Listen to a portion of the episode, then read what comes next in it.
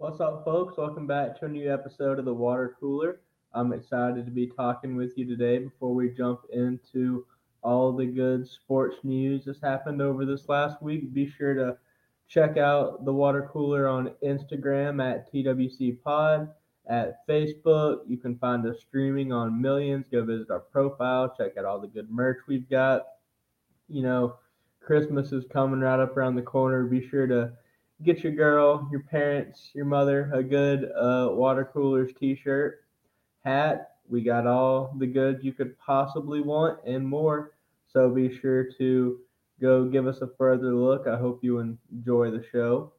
But to just jump right into it, I think the best way to get started is a quick update on college football. We're at that point in the season where not a whole lot's happening, but the few things that are happening are relatively interesting. So the biggest news piece of the weekend in regards to college football was all of the drama surrounding the Michigan-Penn State game, particularly with Michigan coach Jim Harbaugh, who found himself suspended for the final three games of Penn State's season, this being the first of three, for sending scouts in person, advanced scouting, and sign stealing. So essentially, whenever Michigan would be playing somebody one game or a couple games in advance, Harbaugh would send somebody from the Michigan faculty or staff,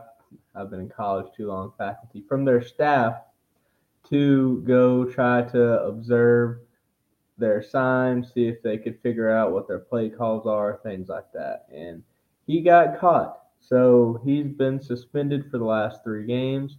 The suspension wasn't announced until he was getting on the plane to go travel with the team to Pennsylvania, College Station, Penn State. And it was a big shock to the team.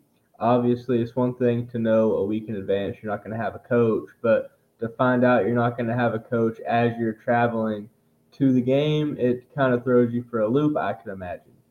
Now, Penn State has some experience with this because for the first three games of this season, Jim Harbaugh was suspended for recruitment violations. So there seems to be a common theme here that Jim Harbaugh may not be the most up-and-up college football coach that is currently active. So, I mean, obviously there's going to be an investigation to prove for sure, but no in college football, I mean, he probably did it. Uh, it also is crazy how seriously this country takes its college football when there's a federal court investigation involved if whether or not Jim Harbaugh will be able to repeal his suspension and what the status of that will be going forward. So just in case you thought that maybe Americans didn't take football seriously, a federal court judge has to spend his morning at some point this week worrying about whether or not Jim Harbaugh can coach the Wolverines for the next two games. I mean, in the grand scheme of things, I don't think what he did was that big a deal. I mean, in sports, sign stealing, it's just, it comes with the game. Coaches, on athletes, these are competitive people, hyper-competitive people, which is how they got to this level to begin with. I mean, it's to be expected. Is it cool? No. I mean, it sounds like he was videotaping the signs, which is somewhat different, I guess. But it's not like they were doing some type of Astros operation where they had their defensive ends wired up and they were able to signal to them what the offense was about to run so they could do a better job at breaking through the line. I mean, obviously, that would be a massive ethics violation, but, I mean,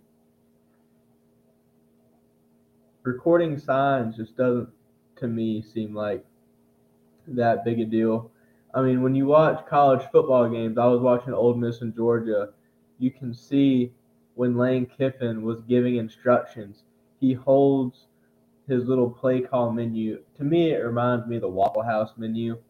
Just if you watch any college football game, you can see the coaches will be walking around with their little colorful sheet, and he holds it over his mouth so they can't see what he's saying if you're watching on T V. Because I've always said, if you're a coach and you want a competitive edge, just have somebody watch the game, because inevitably there will be points throughout the game where either they're interviewing the other coach and they're talking about, coach, what can you do to, you know, do a better job next half?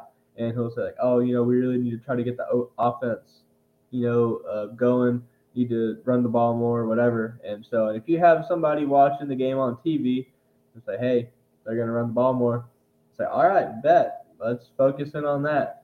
I mean, it just, to me, I don't know, three games at this point in the season, I think it's a little much, but I guess you have to try to pretend that this isn't something that all college football programs do. And so, unfortunately for Michigan, Jim Harbaugh has to take the fall. But it didn't stop them against Penn State. They had a really good game. It was one of those, like, knockdown, drag-out, just slugfest games where the quarterbacks both threw for under eighty yards, both of them, which is crazy. And only, like, the rushing leader for Michigan had, like, one hundred forty-five rushing yards. So this was just, like, fighting for every inch type game that was really exciting to watch. Uh, Penn State, you know, was close for the first half. Michigan kind of started to get ahead at the in the second quarter, but it was still kind of close. But then Michigan was just able to capitalize on a couple of critical mistakes and, you know, wrap it up. I think they won by eleven. So the college football rankings this week had absolutely no change. I know I said last week the key things to look for going into the season were Georgia's three consecutive games against ranked opponents, Michigan versus Penn State, and Michigan and Ohio State playing each other. So just in the last two weeks, we're already down half of those, and so far nothing's changed because Georgia absolutely crushed Ole Miss. They cut through Ole Miss's D-line like it was butter. And it was fifty-two to seventeen. It started off just rapid-fire offense. I think Ole Miss scored, Georgia scored, Ole Miss scored again, Georgia scored again, then Georgia scored again, then Georgia scored again. I mean, it was to start off, but it was very back and forth. But then Georgia just took off and left Ole Miss in the dust. And that was, at least as far as the rankings go, Georgia's toughest opponent they've played all year, and it was fifty-two to seventeen. So they play one more ranked opponent next week, Tennessee, who just had a startling loss yesterday. They're probably going to drop, if not out of the top twenty-five, then at the very least they're in the twenties now when they were thirteen. But Georgia has beaten two out of their three ranked teams, so we'll see if they can do the gauntlet. I'm willing to bet they will. And Michigan has beaten Penn State, so now it just leaves Georgia versus Tennessee and Michigan versus Ohio State as the main two things left that could shake up the rankings. But now Florida State did have a close game against Miami this weekend.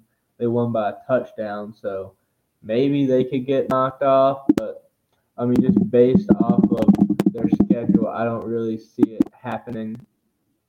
I mean, they play Florida, who hasn't been that great this year, and they play Northern Alabama next week. So, I mean, those two teams, I don't see it. But with rivalry games, you never know what can happen. Uh, Alabama absolutely destroyed Kentucky, so they have clinched the S E C West in the final year that there will be an S E C West.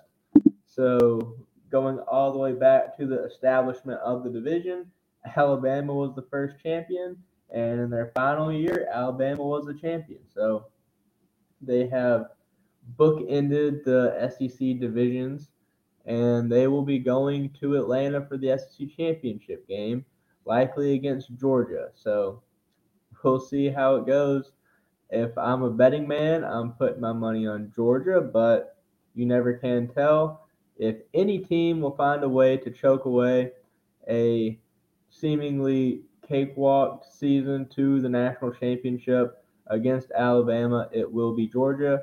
That being said, I say Georgia with sixty forty odds of beating Alabama. And moving on to the N F L, I haven't really talked about the N F L in a while, but the Eagles have by far been the best team of the season. They have an eight and one record with Jalen Hurts doing solid. He's not like an M V P conversation quarterback at the moment, but he's number seven in Q B R. And, you know, Q B R for me has always been the go-to stat when it comes to gauging how well a quarterback is doing. But I'm not too sure how valuable it is in determining wins because Josh Allen is currently first in Q B R, where the Bills have just been having a completely mediocre season, five four record. The Chiefs and the Ravens currently have the best record in the A F C with seven and two respectively, and the next two top teams have six and two records. And the A F C is just completely trouncing the N F C at this point because, like I just said, there are four teams in the A F C with six and two records or better. And if you go to the N F C, there is only one team that has a six and two record, and then the Eagles are eight and one. So they have two teams that have six or more wins, where the A F C has four, and everybody else is just in the middle of the pack. So I think that's interesting, but it does come down to whether or not, even though the A F C is a lot more top-heavy, there is an argument to be made that the Eagles are the best season, or the best team in football. So despite being a weaker conference, the N F C could still come away with a Super Bowl if the Eagles can, you know, continue their streak in the playoffs. Now, you could also argue that the Eagles are only eight and one because they're facing weaker competition. But I guess we'll have to see and find out in a couple months which depiction of events is more accurate. Now, I spoke too soon on the Ravens because they did lose to the Browns thirty-three to thirty-one today, so they're seven and three now. But the Browns had a massive comeback win. When I was when I was writing down my notes for this episode, the Ravens were actually up seventeen to three, but now that I'm looking at it, the Browns scored sixteen points in the fourth quarter. So there you go, Ravens, that way to choke away what should have been a cakewalk win. But I mean, that's it happens a lot in sports where one team. And it's kind of like what I was hoping Penn State could do against Michigan. They're able to stay in it and just be within striking distance and weather that initial onslaught and come back and win. Whereas in Michigan and Penn State, Penn State, they hung in there the whole game. But in the fourth quarter where the Ravens wilted, Michigan just put on the gas and maintained that lead. I think they might have even got a field goal or something or a touchdown to just extend it just out of Penn State's reach. So, unfortunately, it seems like my notes jinxed the Ravens. But I stand by my point. I don't know. I think we're on the road to a Super Bowl rematch between the Chiefs and the Eagles right now. But I'm taking the Eagles to win it this time just because the Chiefs, call it the Taylor Swift curse or not, they just haven't felt like a Super Bowl contender.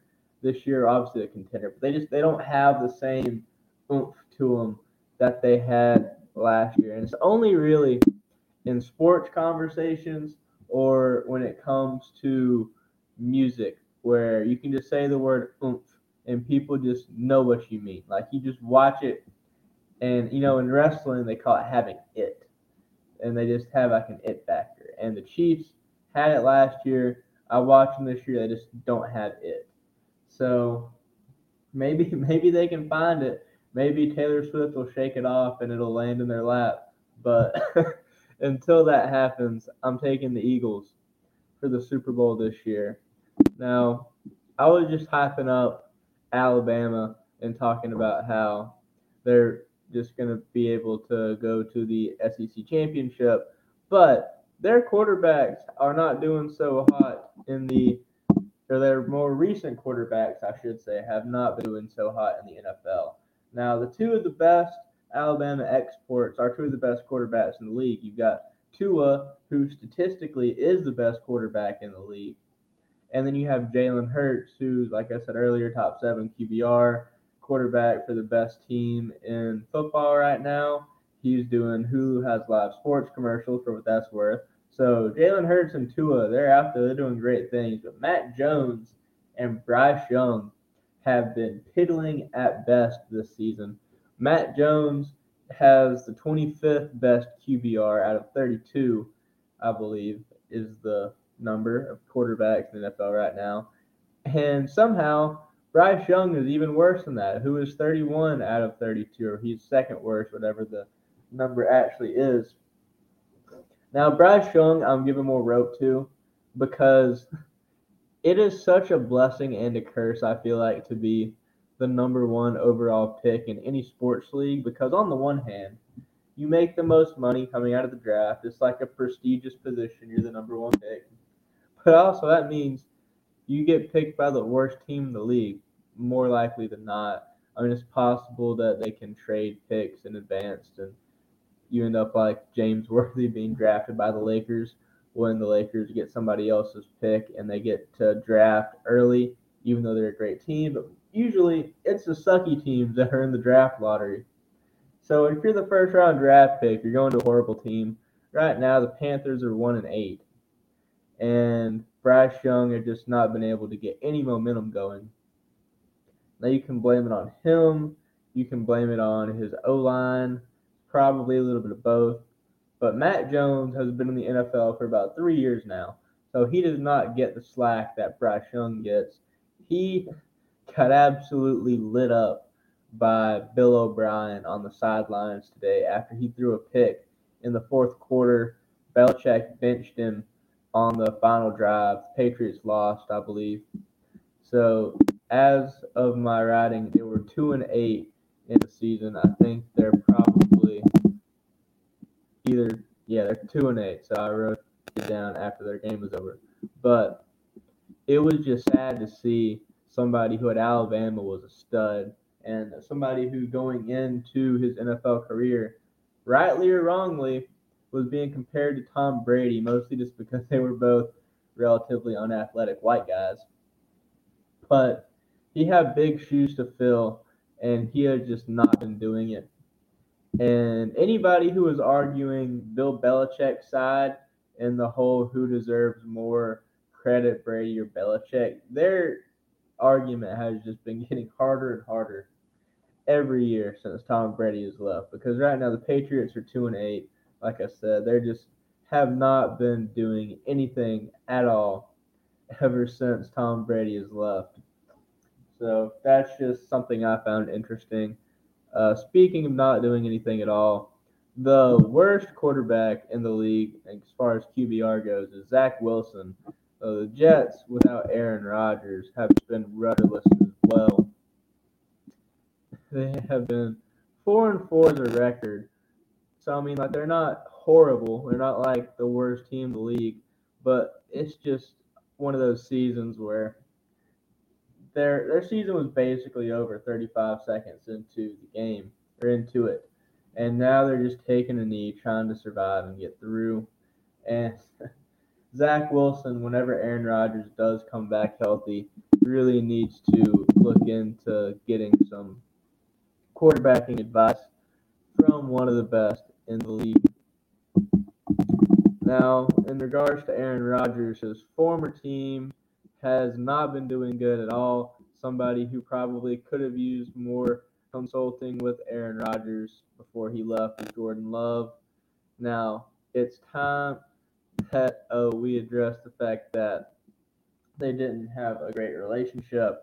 Obviously, Aaron Rodgers was notably furious when the Packers drafted Jordan Love. So it stands to reason that they probably just didn't spend a lot of time chatting it up about the greater specifics on how to be an elite quarterback. But the Packers are three and six. They're clearly going into a rebuild. And we'll just have to see how it pays off. But I don't know. Seeing the Packers without Aaron Rodgers, it kind of feels like uh, the Bulls without Michael Jordan. Not that Aaron Rodgers is anywhere near as great in football as Michael Jordan was in basketball, but it's like they're probably going to struggle for like a while before they go back to what we expect the Packers to be in the N F L landscape, which is unfortunate because, I mean, as much as sports fans complain about the same teams always being good, and it would be nice to see a year where, I don't know, the Titans go all the way or like are a great team. It's always good, too, though, to see the historic franchises be historic. I mean, it's like as much as people hate the Cowboys, but there's just something more fun about sports when you could get a Super Bowl where it's like the Cowboys versus the Packers or whoever. I don't even know if that's possible, what their division is. But, I mean, something like that. It's like in basketball. Like, yeah, you know, the Lakers and Celtics always win. But, like, when you see the Lakers and Celtics in the finals, it's so exciting. And it just adds another level of hype around the event because you know these two franchises hate each other's guts.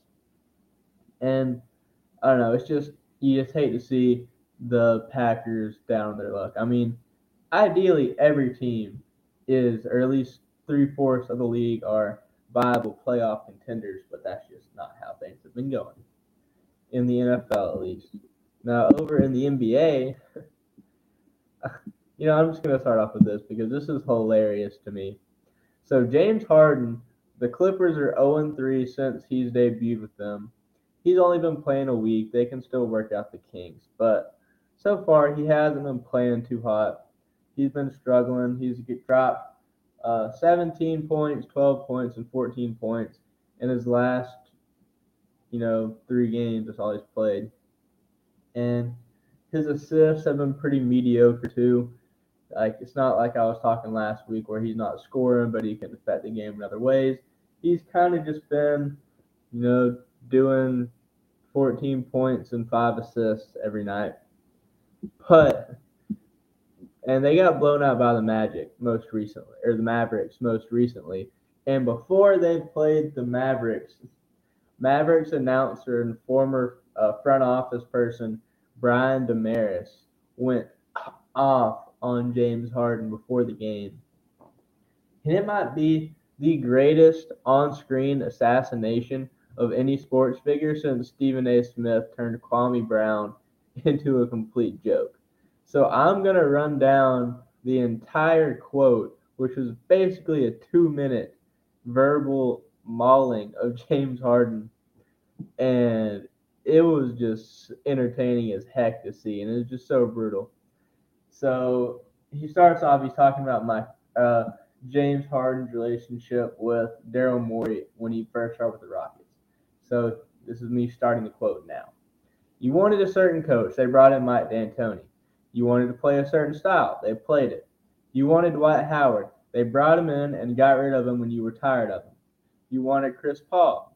They brought him in and got rid of him when you were tired of him. They brought in your old friend Russell Westbrook.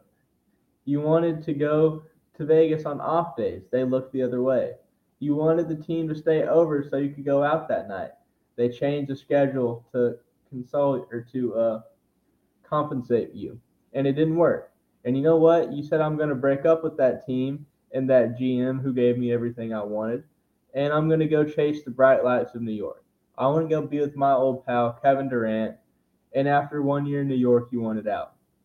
You wanted back with Daryl Morey, and somehow they managed to trade Ben Simmons for you. How did they pull that off? You went there.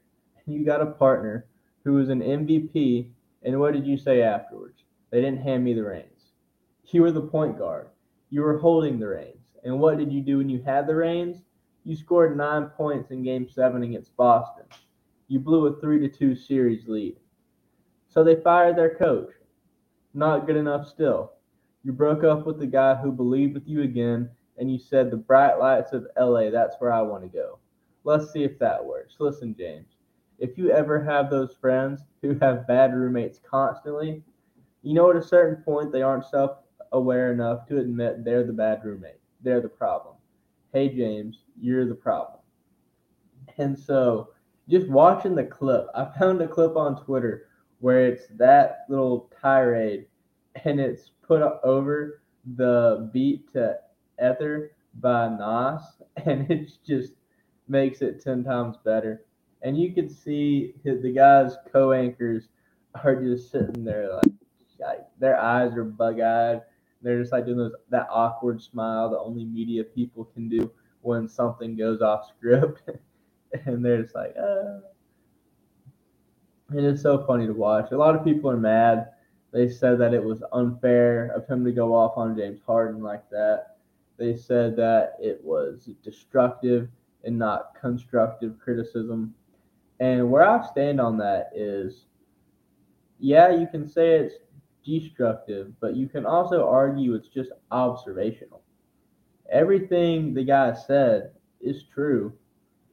And I don't think you should criticize media members for going too hard at somebody as long as what they say is within the pocket of what they're supposed to do as media.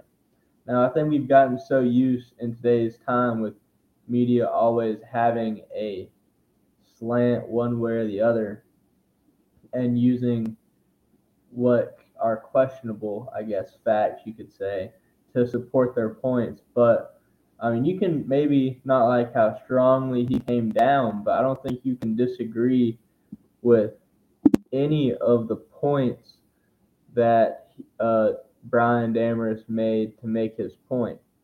Now, his conclusion that James Harden is the problem, you might could disagree with that, but he certainly got a lot of evidence that if you do disagree with it, I would love to hear the rebuttal. Now, I mean, me and when Levi's here have criticized James Harden in the past, so obviously we align more with the Brian Damaris view of things. But I don't think it's unfair of him to make his point in as harsh a manner as he sees fit. And his whole pitch, I didn't include this in the quote, but he was saying this as if he was talking directly to James Harden. He said that he wanted James Harden to listen to this and to take responsibility and to own up and be the player that he should be, you know, all that stuff.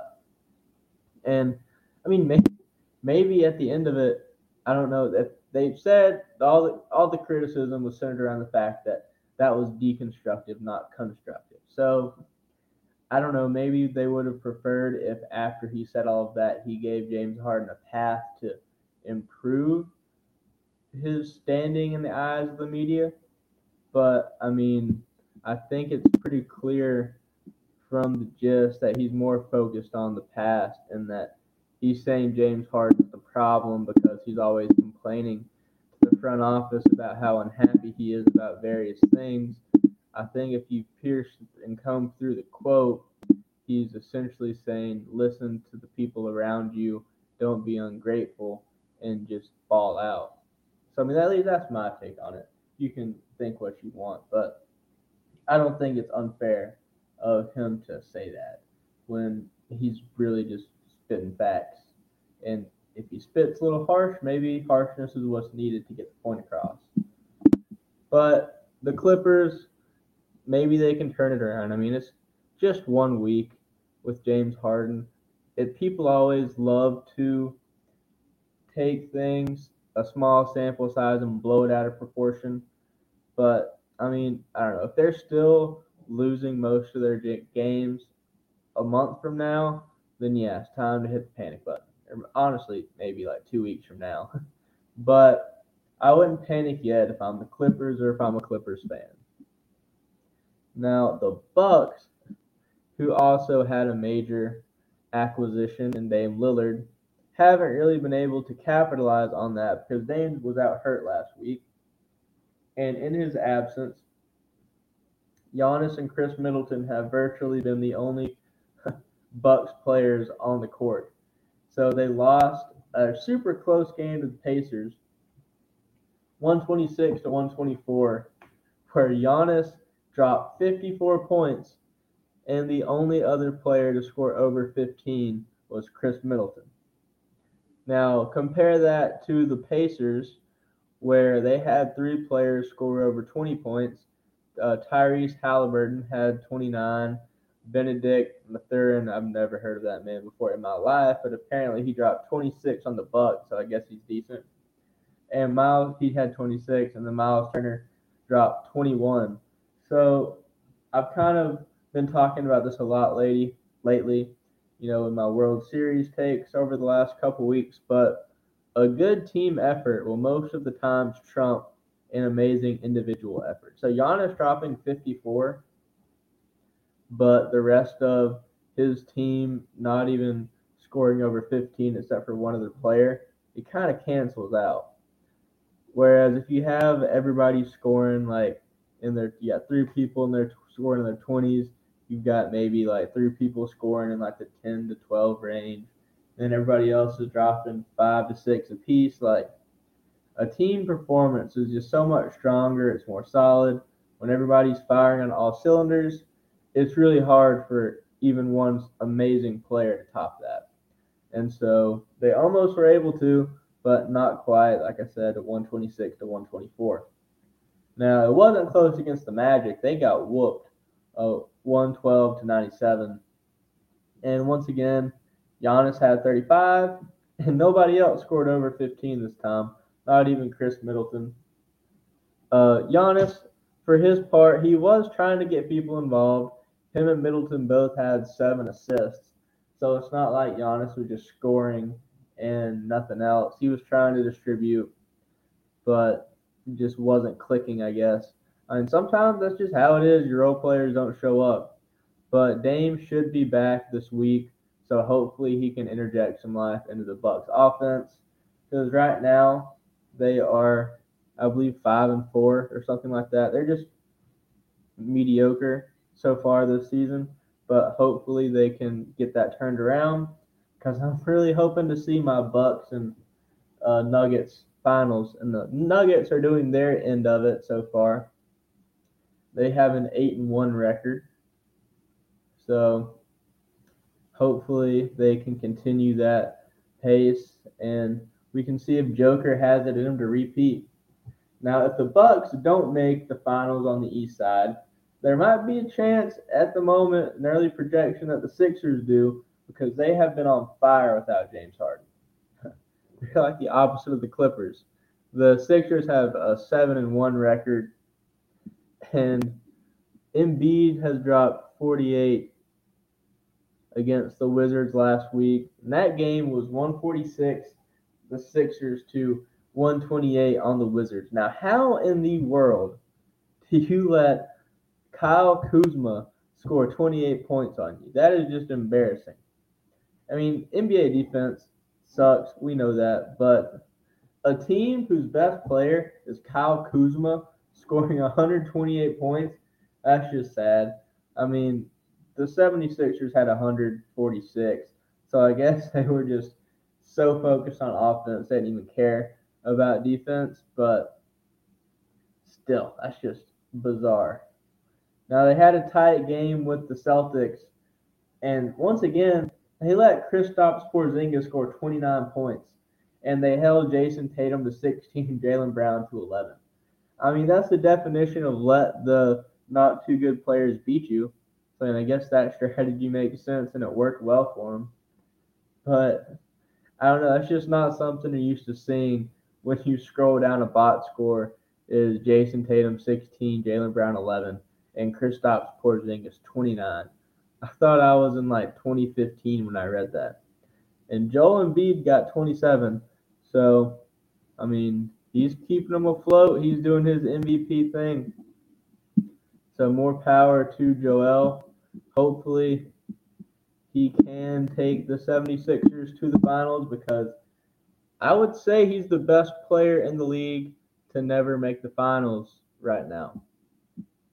at the very least, he's in the top three.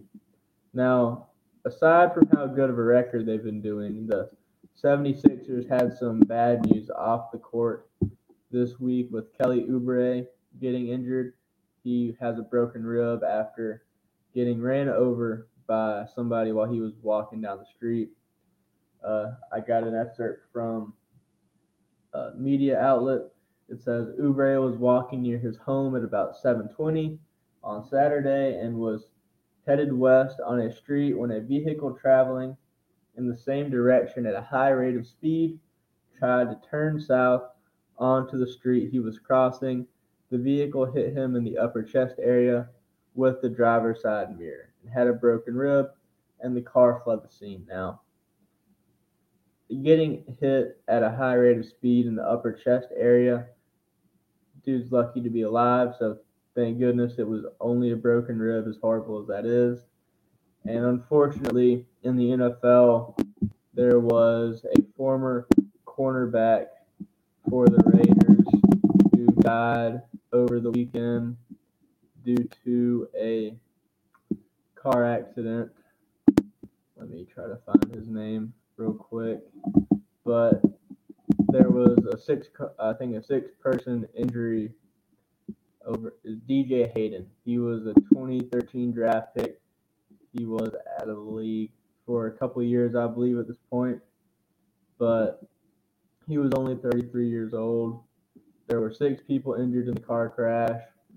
Uh, he's, I think, might be the only fatality so far, but it's just sad to see, you know, people don't often take the time to think about it, but life is short, and especially, you know, when vehicles are involved.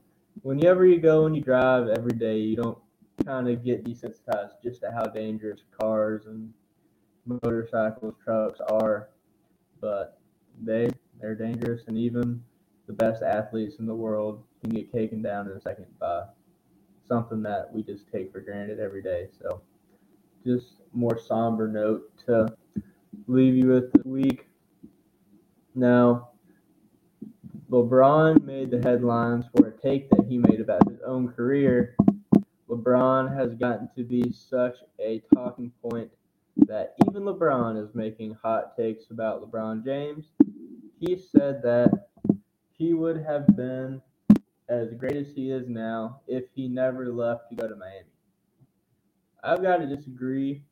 I think, well, okay, two, there are two ways you can take this. One, would he have as great a career if he never went to Miami? Or two, would he be as skilled of an overall player as he was in Miami? So I, I've said for years on this podcast that LeBron sold himself short when he left to go to Miami, because I think if he stayed and toughed it out in Cleveland, that he could have won a championship there. So I don't think that going to the Heat gave LeBron champion pedigree, or I think he could have got it either way. That being said, I do think going to the Heat in the long run made LeBron a better player, because it taught him the hard way how best to deal with media criticism. Because if LeBron had stayed in Cleveland, I think he could have gotten a couple more years out of being the nice, you know, hero of the league, young athlete stud that we all love, LeBron James. And he was getting criticism for not winning, but it would not have been anywhere near the scrutiny he got after twenty eleven, even going into twenty eleven, after he left for the Heat. That brought the expectations for LeBron to a, just an absolute different level. So from that stance, him going to the Heat really prepared him, and he threw himself into the deep end as far as dealing with media criticism, because I don't think any athlete except for Kevin Durant has gotten more criticism from a single move than LeBron when he left Cleveland to go to the Heat. So I've got to disagree with LeBron on this one, because I think going to the Heat made him a lot mental, mentally tougher than he otherwise would have. And as somebody who criticizes the Browns' mental toughness all the time, I mean, I don't want to sound hypocritical by saying the Heat made him mentally tougher when I say he's not that mentally tough, at least compared to the Jordan and Kobe's of the world. But, I mean, still his baseline is higher for having gone to the Heat, even though he does operate at the baseline most of the time. See this week when he once again passed out of a potential game-winning shot against the Heat to dish it to Cam Reddish, who missed a three-pointer. Now, LeBron fans will tell you he made the right basketball play. But when you're LeBron James, and even in year twenty-one, you're the best player on your team, a top ten player in the league, you're six seven, six eight-ish, built like a tank, and you're driving to the rim, I'm taking that as a smarter basketball move over piddling Cam Reddish shooting a three. Cam Reddish, who was wide open because he had been ice cold from three all game.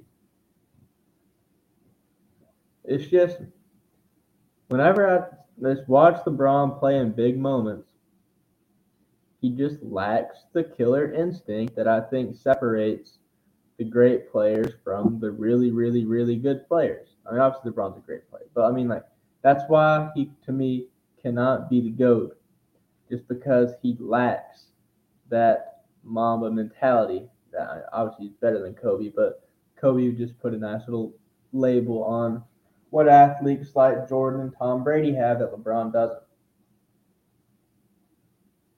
Now, LeBron has said that he wants his legacy to be that he taught an entire generation of kids that it's okay to pass and that they should always make the right basketball play. Now, there's nothing wrong with that. I mean, sometimes passing is the right basketball play. I mean, when we see that with Jordan passing to John Paxson or Jordan passing to Steve Kerr, and Magic Johnson making just about any pass in his career. Passing isn't bad, depending on who you're passing to. Now, people say that Jordan, you know, gets praised for passing because the shot went in, and LeBron gets criticized because people he passed to, they missed, so he gets criticized. Yeah, that's the point. Jordan passed it to people who had the ability to make the shot. When LeBron passes in the clutch, a lot of times he does it to people who are pretty poor three-point shooters. Like, he passed to George Hill in the twenty eighteen N B A Finals and sent George Hill to the free throw line with the game on the line instead of himself. He passed to Danny Green in the twenty twenty Finals, and he bricked it. Danny Green, who had been getting criticized the entire postseason because of how poor his three-point shooting is. He passes to Cam Reddish, who is a very poor three-point shooter, whereas Jordan was passing to Steve Kerr, one of the best three-point shooters in the league. If LeBron had Ray Allen sitting out on the three-point line like he did in his Heat days, nobody would criticize him because Ray Allen's one of the best three-point shooters of all time. So not all passes are created equal. And when LeBron does take the big shot, I, I, he makes them sometimes. I, there's just no reason that he shouldn't do it more often. I think he's really selling himself short because LeBron driving the basketball, as simple as it is, is one of the deadliest maneuvers in the N B A. But I mean, just noticeably, his big shot against the Raptors in, I believe it was the twenty eighteen Finals, could have been twenty or playoffs. And he had a really good regular season game winner against Jimmy Butler, by the way, who was his primary defender in this play. Bam Adebayo came over for the help side defense, but for most of the play, it was LeBron driving on Jimmy. And he had a great pull-up jump shot against Jimmy when Jimmy was on the Timberwolves. So LeBron can do it, He just chooses not to, and to me, that's why he's not the GOAT. But final topic of the week, and this is more just fun speculation than anything, but the N B A was talking about the All-Star format, and they said that they have been considering doing an all-world versus Team U S A format. Now, as somebody who has criticized the lack of top N B A superstars wanting to compete for their country, I find this interesting just to see how good a Team U S A really would be if you could assemble the Avengers. Now, side note, the Avengers have not been assembling at the box office this weekend. From what I've seen, the Marvels just came out, and people have been having some pretty mixed reviews about it so far. I'm probably not going to be checking it out, but it has the lowest M C U box office of all time to this point. So, yikes, as far as the state of the Marvel Universe goes. Anyways, but I think it's an interesting concept. I don't know how it would work because there's no guarantee that the amount of people that become All-Stars will be evenly distributed between America versus the world. I mean, the way it works now, and I guess they could switch it, but you pick like fifteen or twelve East and twelve West people. I guess they could change the voting blocks and make it twelve world versus twelve U S. That just seems kind of unfair to some players. Like, if the world is so much better than America, that fifteen of the best players in the league are from the world side of things, it doesn't seem right that three of them don't make the All-Star team just because of where they're from. That seems kind of discriminatory, honestly. But interesting concept. We'll see. And so in uh, preparation of maybe this potential All-Star format, I made a five v five right now to see what it would look like, in my opinion,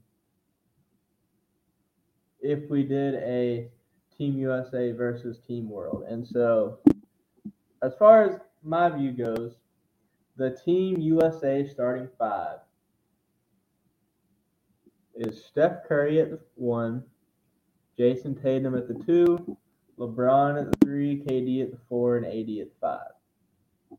I think that's solid, but I've got to give it to Team World because Team World is Shea Gilgeous-Alexander, Luka Doncic, Giannis, uh, Joker, and Embiid.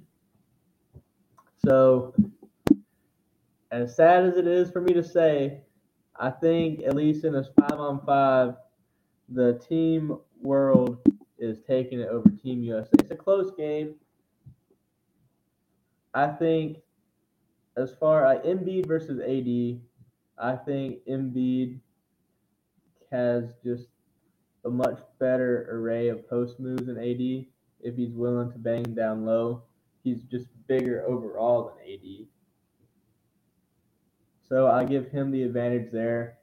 Joker versus K D, kind of the same thing. I mean, K D is more of a three. I moved him to the four. And because of that, I don't think he can really withstand Joker in the post. At the same time, I don't think Joker can really take on K D either, so they kind of cancel out. Giannis is better than LeBron at this point. Luka and uh, Tatum kind of cancel out too, but I would give the slight edge to Luka. And then Steph versus Shea Gilgeous-Alexander. Steph better. So, I mean, I guess on that logic, let's see, Team U S A has an advantage of one overall, whereas Team World has, uh, Giannis has the advantage, Embiid has the advantage, and Luka has a three to one and a tie at the power forward position. So, that is my thoughts on a potential Team U S A versus the world matchup, I would have to take the world, but hopefully Which Adam sport? Silver, football or basketball? Like Siri doesn't know what she's doing. But anyways, hopefully Adam Silver will continue to investigate. There's no one in your contacts named Dylan. Whose contact info are you looking for?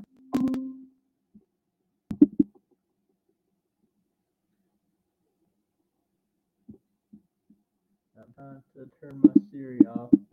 No. There, there we go. That was weird.